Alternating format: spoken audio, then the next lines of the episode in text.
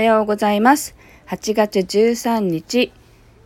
金曜日朝の9時9分になりました。音色の紡ぎ手日川茜です。この番組は沖縄県浦添市から今感じる音をピアノに乗せてお届けしています。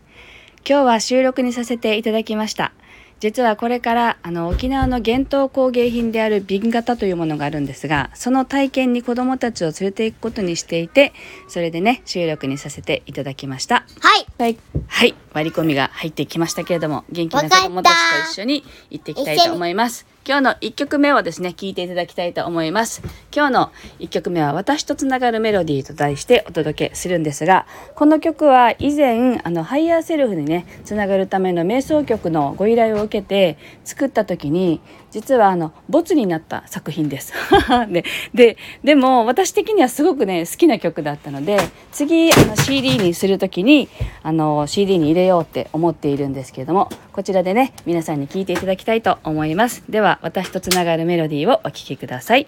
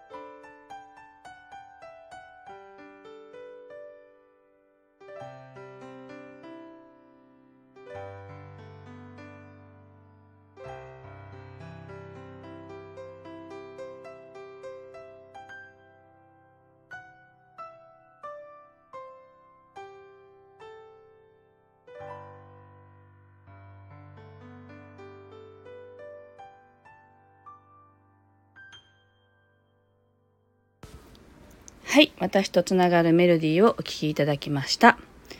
先ほどね最初に話した瓶型についてなんですけれども沖縄の伝統工芸品でね実は私の友人が家族であのその工房をやっていまして瓶型っていうのは実はとても高額なんですね割とね。でそれはその作業工程がいくつもあるからなんですけれど私の友人がもともと学校の先生をしていたんですけれどなんかその親がやっててお姉さんもやってて売れないその染め物がいっぱい反物が家に溜まっていくっていうのをね見た時になんてもったいないんだろうって思ったそうなんですね。でそれで何て言うんだろうこうやって溜まっていってせっかくの伝統工芸がね廃れていくんじゃないかっていうところにすごくこう恐れを感じたというか結局沖縄の人に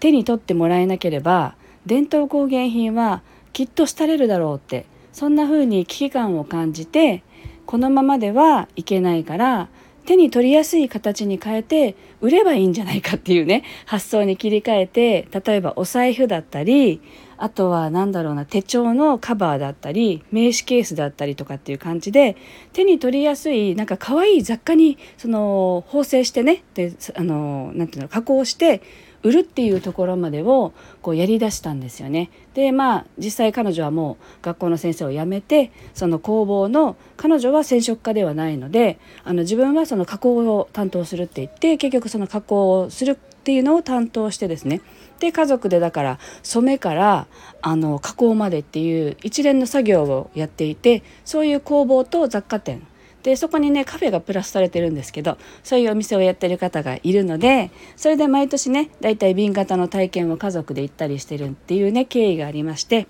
今日もねそろそろ子どもたちができるようになったかなと思うので連れて行こうかなと思っているところです。よかったらね瓶型をねちょっとこう検索なんかして見ていただけたらなと思います。はいでは今日のね2曲目を届けたいと思います。昨日はあのペルセウス座流星群がね見えるピークだっていうんで結構夜中まで起きたんですけど空が結構明るくてですねうち近くに警察署があるんですよ。であとはね24時間営業のね 給油所があってそのおかげですごくこう明るくてですね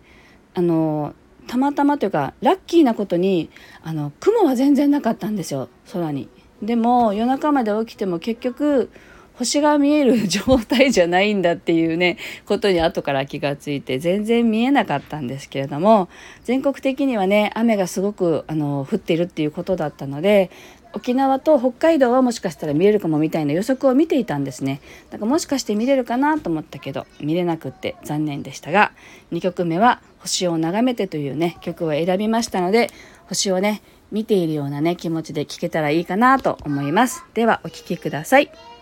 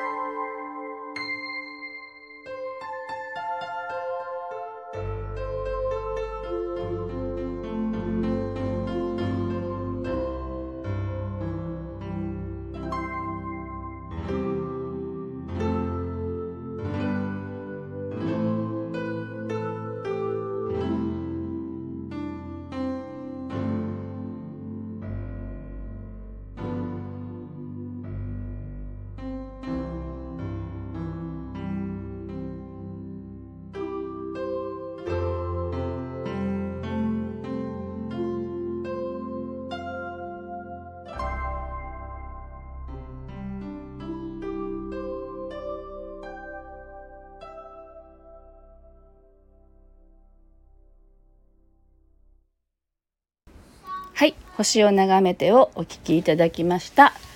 はいというわけで今日はここまでになります。この後ね瓶型に体験に行ってきたいと思います。皆さんどんな一日になりますでしょうか？もう週末ですね。また来週の月曜日にお耳にかかりたいと思います。今日も聞いてくださってありがとうございました。素敵な週末をお過ごしください。